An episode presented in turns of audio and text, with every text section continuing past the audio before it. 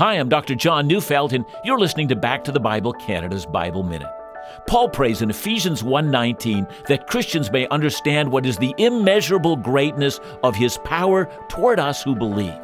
It's easy to misunderstand gravity. We recognize its presence but may miscalculate its power. Since we can climb ladders and jump ropes and fly through the clouds, we may think that gravity is weak, but in fact it is not. This power which surrounds us holds planets in place, moves galaxies through space. All of this is by the power of God exercised through Christ our Lord. Paul didn't want the Ephesian church to misjudge the power of God for them. Since the strength of God is as common as gravity and moves largely unseen, we may misjudge it. But the power of creation and resurrection and the life that's holding you today is from God. Listen to Back to the Bible Canada each weekday on this station.